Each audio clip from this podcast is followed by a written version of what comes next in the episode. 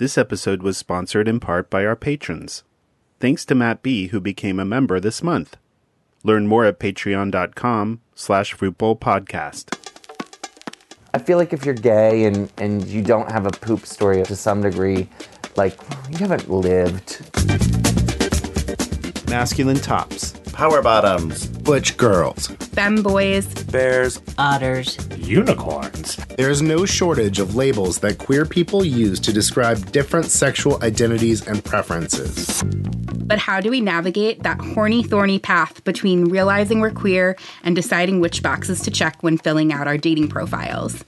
Fruit Bowl explores the unique ways we develop our sexual identities by sharing the sometimes messy, always fascinating, real life sex histories of queer people. Our first introduction to sex. the embarrassing moments we'd like to forget, and the reliable bedroom moves that we've discovered along the way. basically all the stuff we wish we'd known when we first came out. Interviews are edited for clarity and brevity and are approved by each interviewee before being released. Thanks for listening. Let's begin. Welcome to Fruit Bowl, an oral history of queer sex. I'm your host and the creator of Fruit Bowl, Dave Quantick.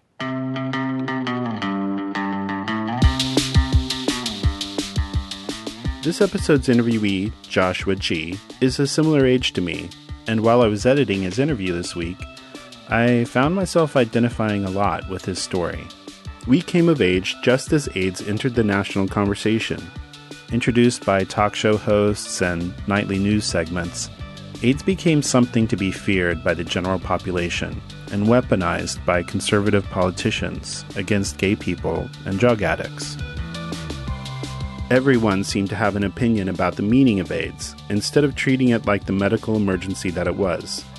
As a result, thousands of lives were lost. It was a lot like a slow motion version of coronavirus. The same fear, panic, and rage, but spread out over decades. I remember hearing about AIDS in my sixth grade classroom, which is kind of shocking considering that I grew up in a small suburban Kansas town. That was 1985, and for the remainder of my adolescence and young adulthood, I never forgot about the constant threat of disease behind every moment of intimacy, regardless of the level of risk. In his interview, Joshua mentions the terror of being tested, even when we knew we were, quote, safe. I can say firsthand, this was absolutely the way I felt each time I set foot in a clinic, knowing that this time the results would almost certainly come back positive.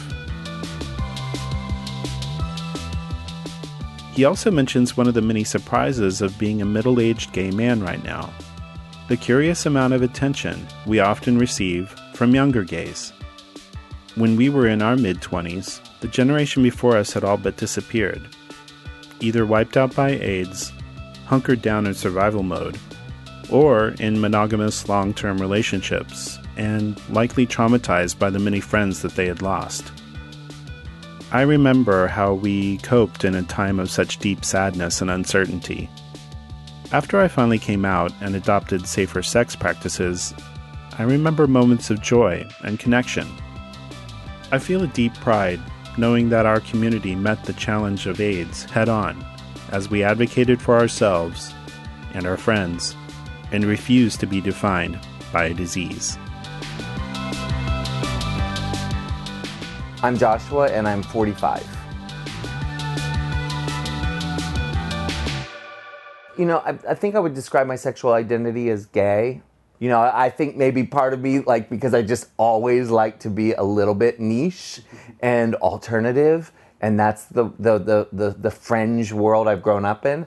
Maybe um, as gay people have become more and more um, accepted, you know, maybe I'm less attracted to that identity. I, I was talking to a friend recently, and I was like, I was gay back when it was cool, you know. It's just not cool anymore, you know. Like you, you know, anybody can be gay. Square people can be gay, but I'd be really lying and stretching the truth if I tried to describe myself as something other than, you know, a gay male. As more of an identity of who I am, really, truly, and culturally, I would describe myself as queer. Um, and I think that word, obviously, it means different things to different people. But for me, queer is an identity I'm more comfortable with. You know, I mean, sex wise, yes, I'm a man who's attracted to men, so I'm gay. but culturally, spiritually, community wise, I'm queer. And I think a lot of, at least queer people who identify as queer, know what that means.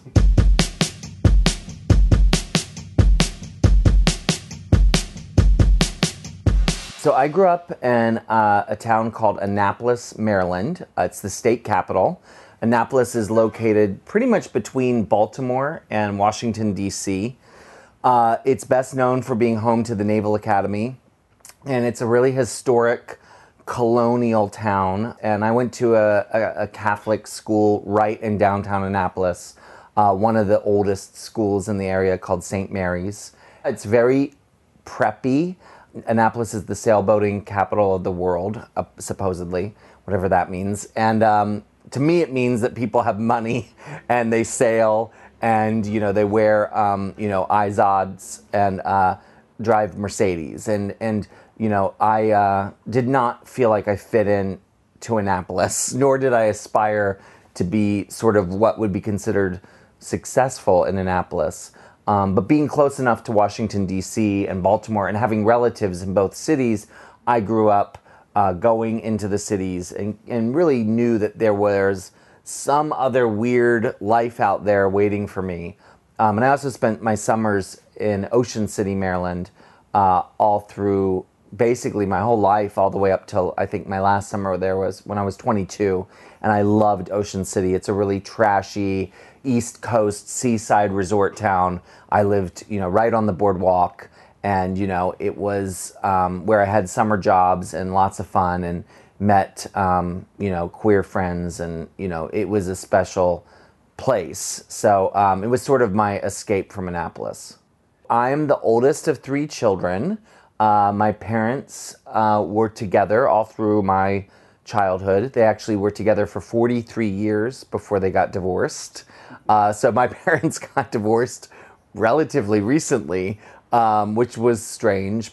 As much as they were hippies and evolved, and my mother was certainly a feminist, and we were raised in a, in a progressive way, they were also very traditional. My mother was a um, was a stay at home mom. Um, she basically quit her career. You know, she was working on Capitol Hill uh, for a senator, and she ended up staying at home and raising the kids. And my dad was a CPA, and we lived in a suburban neighborhood, you know, with a two car garage and a pool in the backyard. And my sister is two years younger than me, and my brother is four years younger than me. So we're all two years apart. And, uh, and I'm not the only gay in the family. so my sister was the weirdo straight one, but my brother and I were both um, queer, which at the time I didn't probably figure it out. And I don't think people figured it out about him as quickly as they did me. I think they just knew kind of pretty much from the moment they met me. I was that kind of queer kid. Growing up, from the time I was a little kid, I uh, was more interested in playing with girls and uh, performing theater. If you were going to look at sort of the gender of the stuff I was interested in, especially in the 80s as a child, um, I would be considered a little boy who, you know, liked girly things, you know, um, and I did not fit the norm. So, in a lot of ways, I think adults saw me as a gay kid.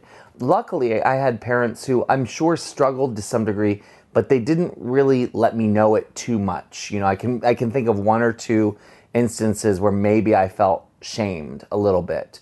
So I was really fortunate in a way, and they did put me in children's theater when I was a really young kid. I mean, I was very outspoken about what I wanted to do and and the stuff I wanted to do. And by the time I was 10, 11, 12, I was writing plays and making movies. They got me a camera. I was making movies, uh, you know, with the community friends. By the time I was 13 and 14, I was put, producing large scale sort of haunted attractions and you know my mom would, would would dress up in the costumes I would prescribe and sell tickets and my dad would take the chain off the chainsaw and wear the costume I made and and he would um, you know be the chainsaw guy finale. And at the time as a little creative dictator uh, you know who was auditioning the neighborhood kids and writing elaborate scripts and building sets and all of that um, I thought that was just what normal parents did you know? It wasn't until way later as an adult that I was like, God, I really need to thank them because, you know, th- by that point I had met friends who had come out of the closet and some of whom had been, you know, kicked out of their homes. And one friend in particular was sent to conversion therapy. So I'm really, really grateful for my parents. I mean, were they perfect? No, you know, but in, in large part, they were kind of amazing, you know, because they did let me be the weirdo that I was. And I was weird. I mean, I'm not even going into, I mean, I, in Ocean City, it, in summer times, I would, for fun, put on horror masks or dress in complete gore makeup and like come down to the beach and like roll around in the ocean like I was dying or had been eaten by a shark or you know my dad would sit on the balcony of our condo and watch me as I scared people you know um, so they were you know they like allowed me to be weird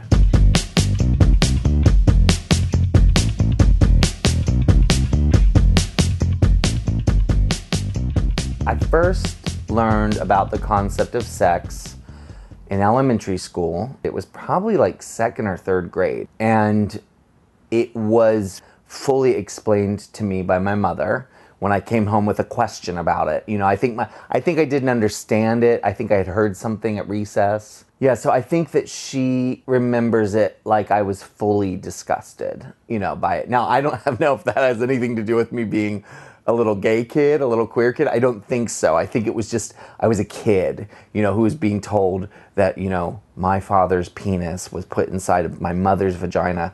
That was repugnant to me and I didn't want to know that. And so yeah, I mean she she basically described it in a very kind of like medical way and I you know, I don't think I really understood it.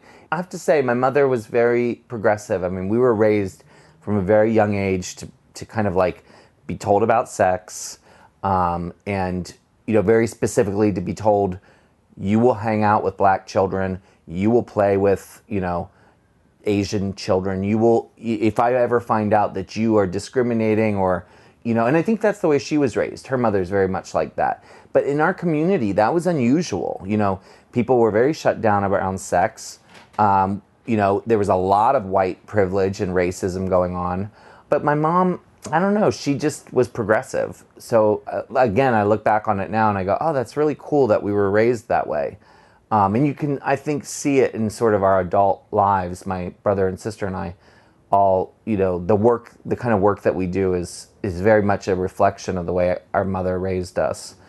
Kids are taught, you know, to be bigots and all of that, and we were really lucky. Like, we were taught not to be.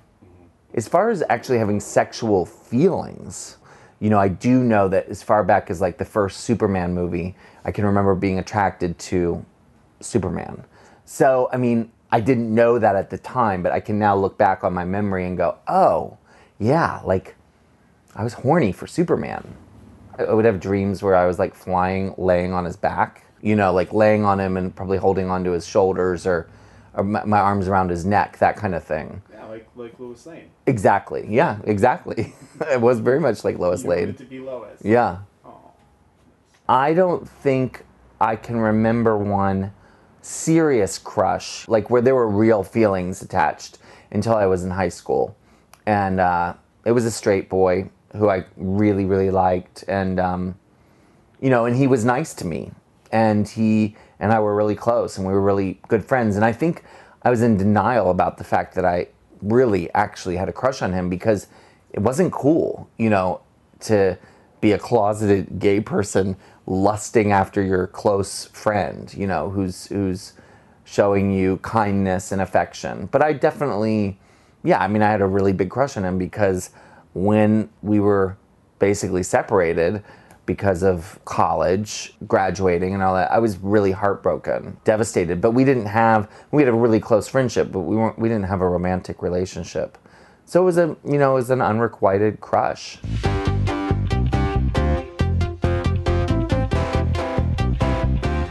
I was attracted to things that were culturally queer without knowing it. You know, I was obsessed with Madonna, like from day one, you know, like from the moment she hit the scene, like was unapologetically obsessed with her. Even to the point where, like, as a closeted junior high school student or high school student, when you would normally go, mm, this means you're gay when you're like a dude who's this into Madonna. I never felt any shame around that. Loved Boy George, loved the Pet Shop Boys, Depeche Mode, Erasure. I mean, and I was closeted, like not a little bit closeted, but like thought that, you know, it was okay that I teased my hair and wore all black and, you know, listened to The Cure, even though it meant everyone called me fag. Um, so there was that part of my kind of upbringing that just, I just never really questioned it. I just liked the stuff that I liked. It wasn't until I was in college that I started to intentionally ask older gay men, like, to teach me about um, culturally significant things that I needed to understand. Um, but part of, you know, being so deprived as a gay kid from any sort of um, images in film and television and things was that you looked for any sort of identity anywhere. So at the time, you know, AIDS was ravaging the gay community, and that was th- those were the images that were on the news and in the media, and typically at the time, being gay equaled um, having AIDS and dying. If you were a person my age, if you were in, you know, um, elementary school or junior high, this is what you saw. So in a lot of ways, I think that really dramatic and horrible imagery w- was really stifling a lot of my sexual feelings because having feelings of same sex attraction was really horrific, you know, not just because of the Catholic shit that I've been told. So there's like the, the religious part of it that's that's terrifying, right? Like you're going to hell, which is horrible. And then there's the real the, the real news cycle of of horror happening where gay men are, you know, dying the worst deaths imaginable. You know, I think back on it now and it's like most of what I was seeking out sexually uh, was centered around women and heterosexual sex, you know. There was a point where I, my brain just wouldn't allow me to imagine having sex with a man because of how fucked up I was, you know. Was I attracted to men? Of course. But I was terrified of that. So I would seek out things like, you know, dirty movies on on cable television and v- VHS tapes with titty shots and stuff like that and you know, it's just interesting because, you know, sexually, I mean, at that time, I think when you're so, you're such a little pervert, you know, you'll just take it where you can get it. So I do look back on those years and go, like, God, I was kind of straight, you know, for a while, you know, but I wasn't. I think, yeah, I think there was this sort of ability to compartmentalize that part of myself and just shut it down. You know, now when I think back on it, like, sex is robotic in a lot of ways and it's just this sort of thing like eating or anything and it's like if you watch people having sex especially when you're a pubescent child um, you're going to be aroused you know? There was sort of the progression of like i'm going to look at naked ladies tits. And then i discovered that hustler magazine featured men with erections. So then it just kind of became like now i'm just looking at the dudes it wasn't until later that I, I sort of started to let my guard down and, you know, or maybe just got older. And at some point, I probably did acknowledge to myself, okay, girl, you're looking at the dick, you know, you're not even paying attention to the woman anymore. Well, I remember that kind of starting to happen in sixth, seventh grade. So pretty young. I mean, you know, I, I, think I was repressing my queerness for a very short amount of time. But I, of course, did not tell anyone. I was still very deeply closeted. Um, and, you know, did things like raided my friend Sam's father's porn collection. And, like, oh my God, it was almost like his father had an entire video store in the attic hundreds of movies. He bought the stock from a business, and he did this with other companies as well. Like at one point, he bought a wax museum. His father was sketchy, and uh, I mean, he ended up going to prison for um, a long time for uh, you know mail order fraud. So we, as kids, me and two male junior high friends, we had access to like so much porn and pretty much unchecked. So we did watch it together. Even back then, as a young kid, I appreciated kitsch and camp. Uh, I remember there was one that showed on um, cable that we taped that was a sort of uh, sexy, porny version of Cinderella. I need to find this movie because I swear people don't believe me that it exists, but I watched it over and over again and it was less about it being erotic and more about it being amazing. The fairy godmother was played by a black drag queen. When she gave Cinderella her makeover, took her wand and, and hit her crotch and said, I give you a snapping pussy. And her, you know, vagina made, you know, amazing noises. And so, of course, she fucked the prince at the ball, and it was like the best lay he ever had. So the premise was that he had to go around the kingdom, you know, fucking all these girls until he found the girl with the snapping pussy. But what's amazing about that is there was a scene in it, which I've recreated in multiple projects of mine, where she uses a corn uh, on the cob to masturbate, and her pussy is so powerful that it turns the kernels into popcorn that are like shooting out of her crotch. Now, I hope someone finds this movie, tells me what it's called, and sends me a copy because I need to see it again. I've not seen it for many, many years. I actually think it made me probably more uncomfortable than it did them. And I wasn't necessarily sexually attracted to them by virtue of the fact that I, I think, you know, I knew that that they were aroused, you know, there was part of me that was excited because they were excited. And I think it made me feel kind of like a liar in some ways. So I would often take tapes and things and watch them alone, you know, because of course I had much more freedom to watch them the way I wanted to. But what's really exciting was that we discovered that not all of the porn was straight. Or you could tell from the titles what was going on. And they had like the big glossy box covers, you know, so it was pretty amazing. And you know, I have to say, I had friends who didn't really say homophobic shit somehow. Um, they just kind of ignored that that was part of the pile. I mean, I was really afraid to like even take a gay porn tape out of that attic or closet because I had to do it when my friends weren't around. Like literally, this is so horrible to admit. Broke into this house, like knew the code to the alarm, knew that they would leave the door unlocked, which door would be unlocked, broke into the house, went to that attic, dug around, and found the gay tapes. I mean, it was, and what's sad about that now is I think about how much deep shame I felt.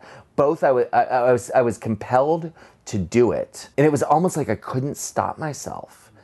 Like no one was there to tell me like this isn't shameful. Like you should be proud of this, and this is okay. So it was kind of yeah. I think in many ways I'm sort of blocking or have blocked a lot of that from my memory because now just being asked the question, I'm just remembering that I actually broke into their house and like borrow not borrowed stole these tapes. You know, one that I really really liked was a prison scene. You know, it was just like your cliched gay prison porn. There was the part of it though where I did constantly think about the fact that only someone who was also interested in these tapes would know they were missing. And there was, I think, part of me that kind of maybe hoped that one of my friends was also interested in the same tapes, you know, but that, that never came to light.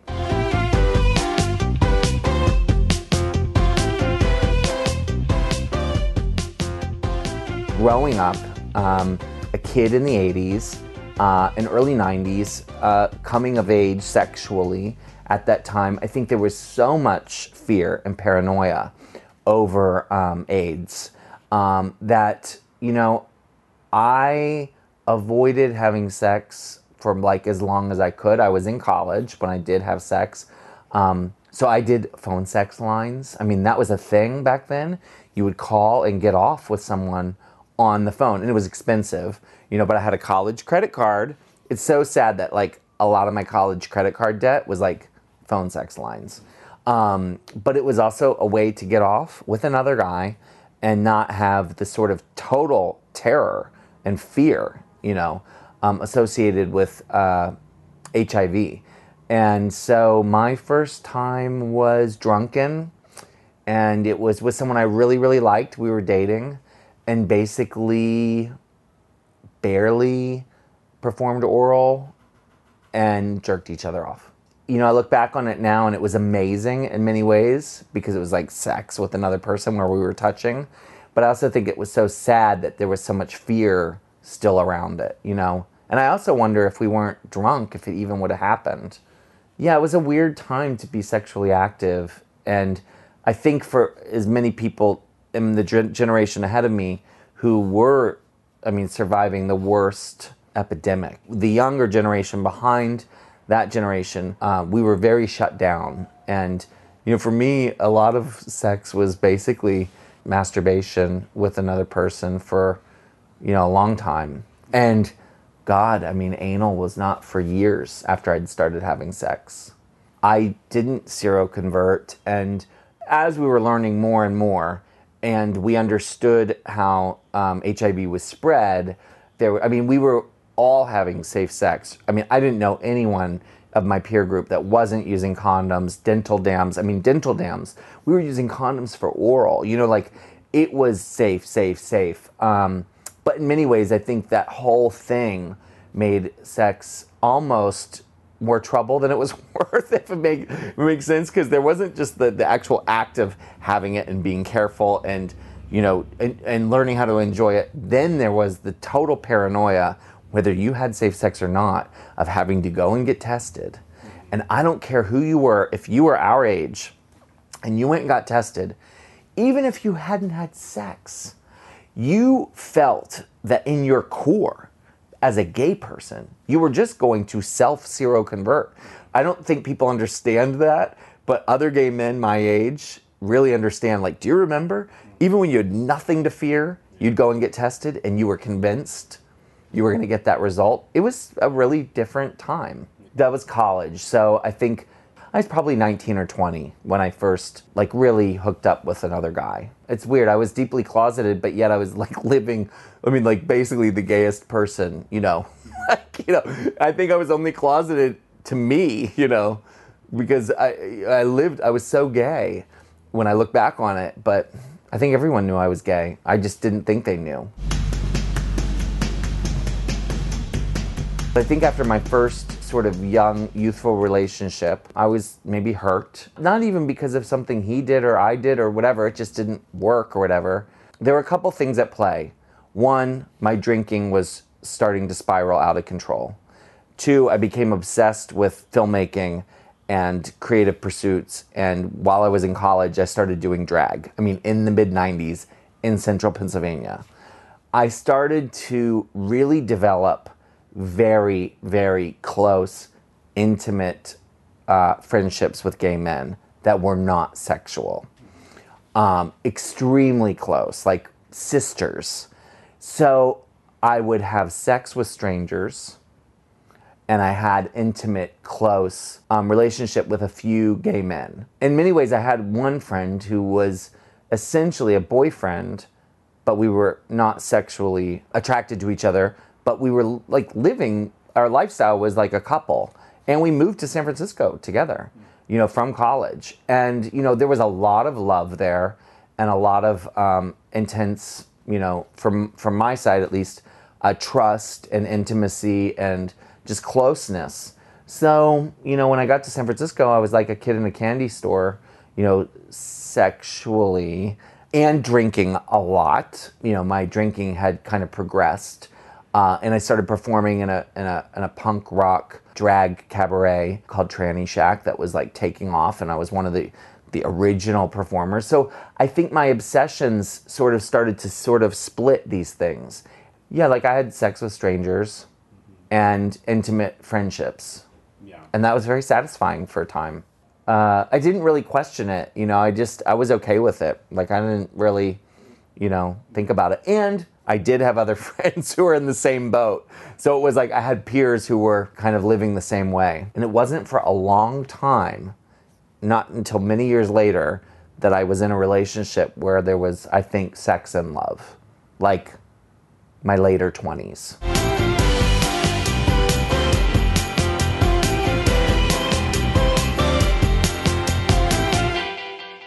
So I got sober when I was like 27 or 28 because I was an alcoholic. So, you know, I am an alcoholic. So I think um, my drinking had spiraled to the point where, you know, here I was, I was Peaches Christ, I was performing, I had a successful midnight movie show, I was popular as far as having friends and relationships, yet somehow uh, miserable, you know, behind the scenes. And and big part of that misery was just the sort of band aid of drinking. You know, drinking had been fun, it had been social, it had been a really, you know, um, special, fun part of my life that for for years turned into sort of this sort of malaise of of maintenance and loneliness. So during that period, I mean, I was not going to be able to show up for a relationship at all, and no one would have wanted to have been with me.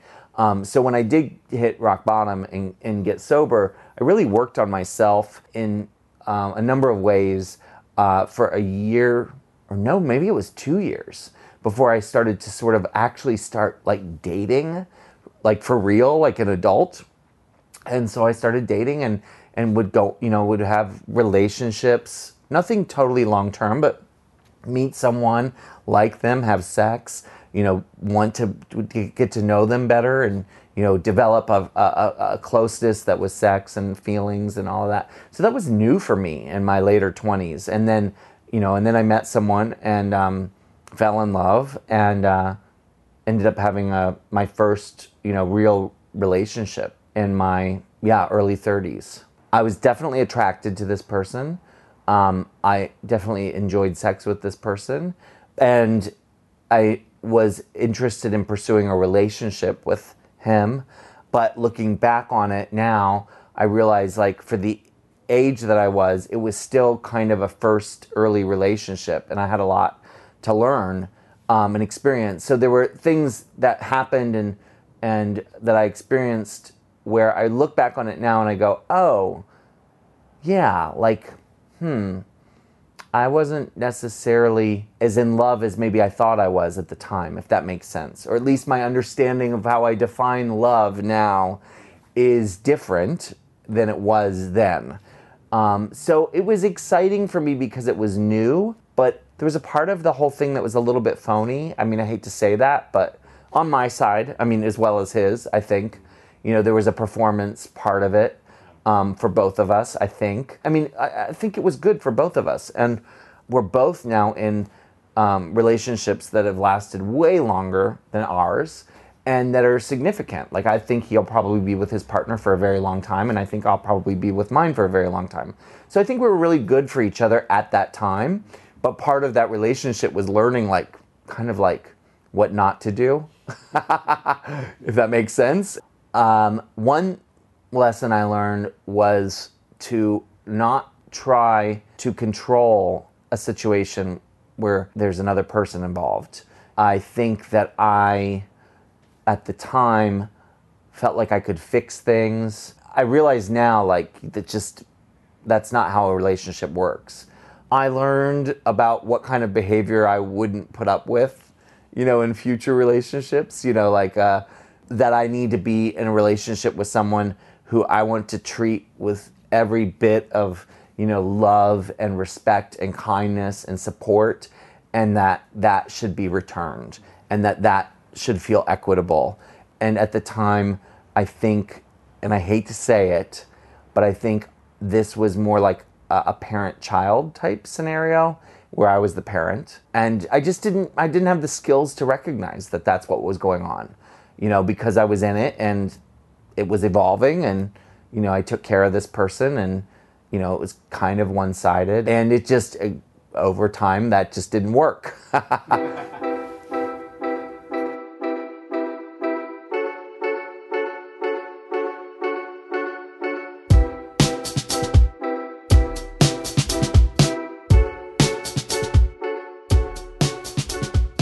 The most embarrassing um, situation in bed I think if you ask any gay man, they're going to have some sort of a gross out story, whether it involves themselves or someone else. If anything, I think partly we, well, I feel this way that there's this sort of understanding that gross stuff happens. I mean, I could totally give you a gross out story for sure. Um, but I kind of don't want to. That being said, I th- don't necessarily think that I even consider that stuff that embarrassing. You know, I think it's part of gay culture and like fucking accept it, you know. Uh, talking about poop, right? no, I'm actually talking about schmegma.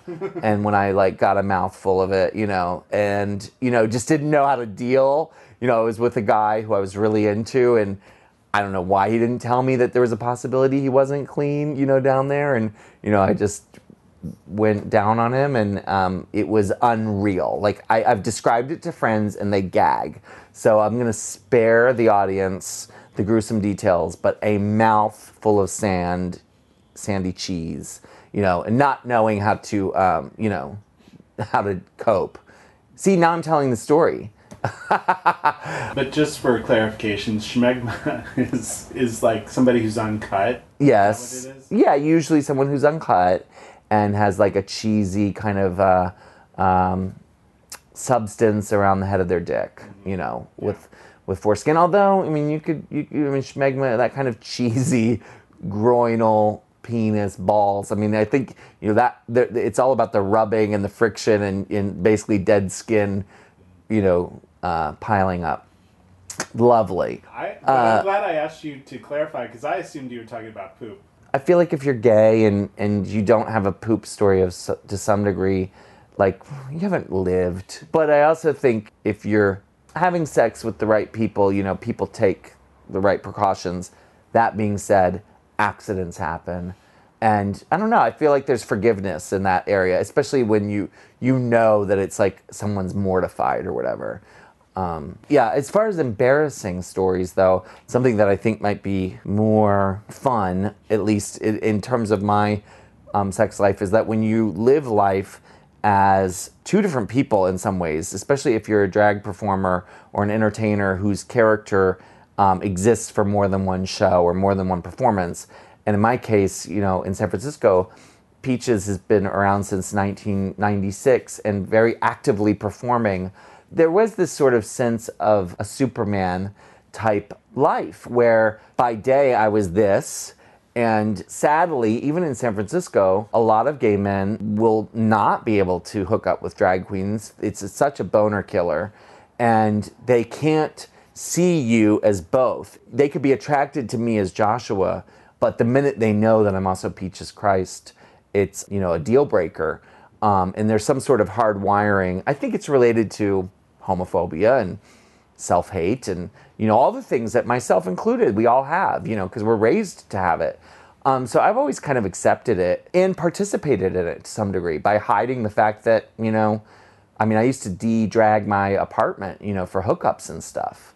Um, so I'm complicit. That's part of it. So, anyways, there was this guy, and we had hooked up more than once. Very like sexy cub that I was into. It was one of those hookups where the sex was so amazing, but we barely ever talked, and it just was. That's the way it worked, and you know, he'd come over and like we'd be together for hours, but very little talking, and then leave. He would leave. I was living alone at the time. One time, he sort of saw a new poster I had put on my fridge, and as he was leaving, he was like, "Oh, you like Peaches Christ?" You know, and in that moment, you know, I have to make a decision, like, you know, how how do I respond? So I just said, "Yeah," and you know, he he looked at me and he was like, "Yeah, I think she's great" or whatever. He was nice, thank God. He could have said, I think she's awful. Uh, but he said, I think she's great. And, you know, my friend was blown by her. And I was like, Really? He said, Yeah, on the bus to Reno. Like, she blew him in the back of the bus.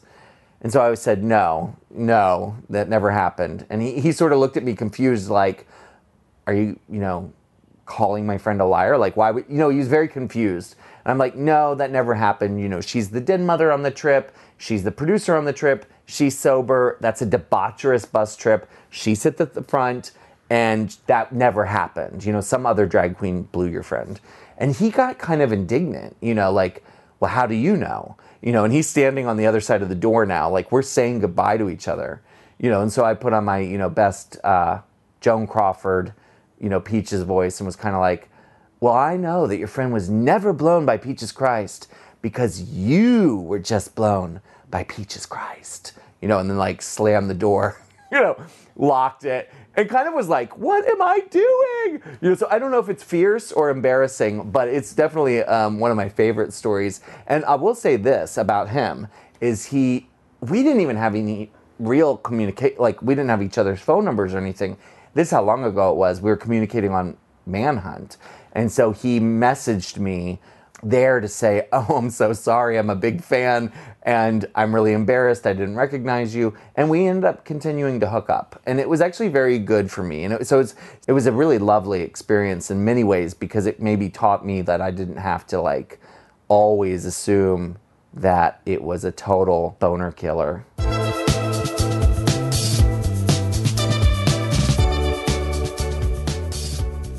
My best move in bed. I mean, this is where I probably am going to be a little bit evasive just because I don't know how much I want to reveal about, you know, my uh, sexual performance necessarily. I mean, I would honestly say that as I've gotten older, I think that I'm really good at connecting with someone. And that sounds so cheesy, but I've met so many people that can't really like look you in the eye while they're having sex with you or or make a connection. And I think that that's probably a move that I'm good at because I think when I'm having sex with like a partner who's a, a long-term relationship or you know a hookup that that would be something that would be important to me. Right, it's like you want to get off with a person. Yeah. Like that's the thing about sex now that I think is interesting. Well, maybe it's always been this way because before Grindr and hookup scruff or whatever like um, you know, we had bathhouses and tea rooms and everything but I do find that, you know, even in those sorts of moments of quick sex, you you can perform it as if you are with another human being who the two of you are having a connected moment or like you're with a robot. You know, and and I don't really want to be with a robot. You know, like I could just, you know, stay at home. And I mean, might as well be alone and jerk off like, you know, but I do find that there are uh, plenty of guys out there who are more comfortable disconnected.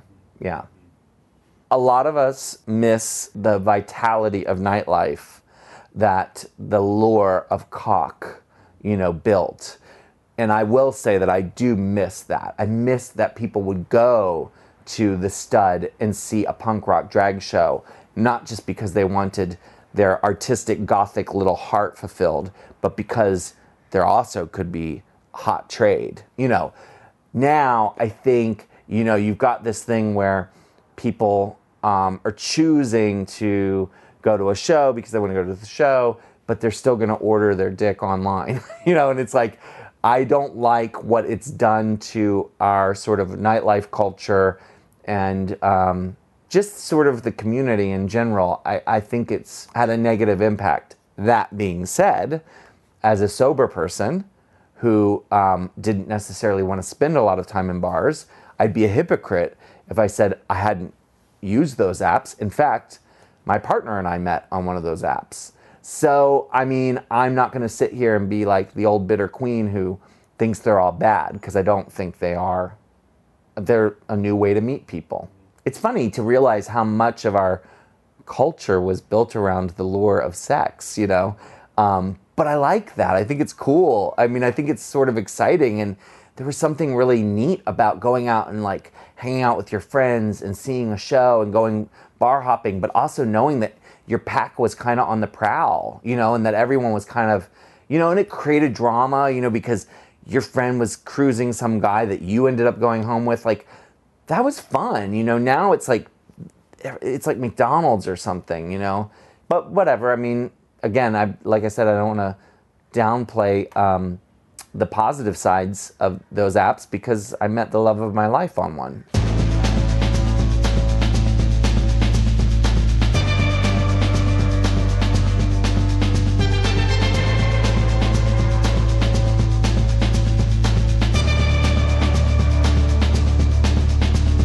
I don't live with regrets necessarily, but certainly if like I were to, you know, have the opportunity to kind of tell my young self um, how to do it differently, I'd say like have way, way, way more sex than you did.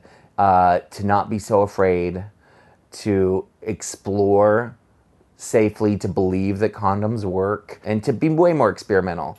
but hey, whatever. I mean, you know, I really didn't. That didn't happen for me until my 30s or 40s, and um, you know, that's been fun. I would just encourage myself not to think that you needed to be a top or a bottom, that these were not real identities, that, you know, sure, if you like one or the other, but like to really explore all that life has to offer and also to explore all the different kinds of men there are. You know, I think growing up the way I did, it wasn't until later that I sort of had this taste the rainbow, very, you know, very open minded sort of concept of who sex partners could be, where they could be much older men, they could be any race, they could be trans men, they could be, you know, really any, like just really like once you open your mind to having sex with anybody, you know, that is such a liberating, exciting new world to live in. And I think so many of us think, well, I have a type. It's like, no, you're just raised in a racist culture and, you know, um, an ageist culture and, um, you know, an ableist culture and all these things, right? Like, I think that kind of accessing that freedom earlier would have been wonderful. You know, but again, you know, I had to, I got there when I got there. You know what I feel like, and I don't know if this is true or not, but that people of our generation, we did not pursue older men because they were dealing with survival. Yes. And we didn't really have access to them. Whereas now, I've noticed as a 45 year old man, the amount of attention I get sexually from young men is bizarre almost. And I'm realizing they don't, they actually are looking at me in a totally different way than I was looking at older gay men, you know, which was, um, oh my God, are you okay? You know, and these guys are looking at older gay men and going like, teach me how to fuck, you know? So it's a really interesting change. And thank God, like that's a great thing. Joshua's interview was recorded in July of 2019 in San Francisco. You can see a short video featuring highlights from this interview on our YouTube channel. Visit fruitbowlpodcast.com for links to the video content, past episodes, and all our social media links, as well as an email portal and a sign up form for our email announcements. Please rate and review us on Apple Podcasts. This week we received our first review of 2020. A new listener wrote that after listening to an episode, quote, it feels like you've made a new queer friend. Check out our podcast partners Dennis Anyone with Dennis Hensley, Gayest Episode Ever with Drew and Glenn, Matt Baum's Sewers of Paris, and Dave and Alonso's Linoleum Knife podcast Fruit Bowl is a production of Cubed Media, LLC. All rights reserved. Thanks for listening.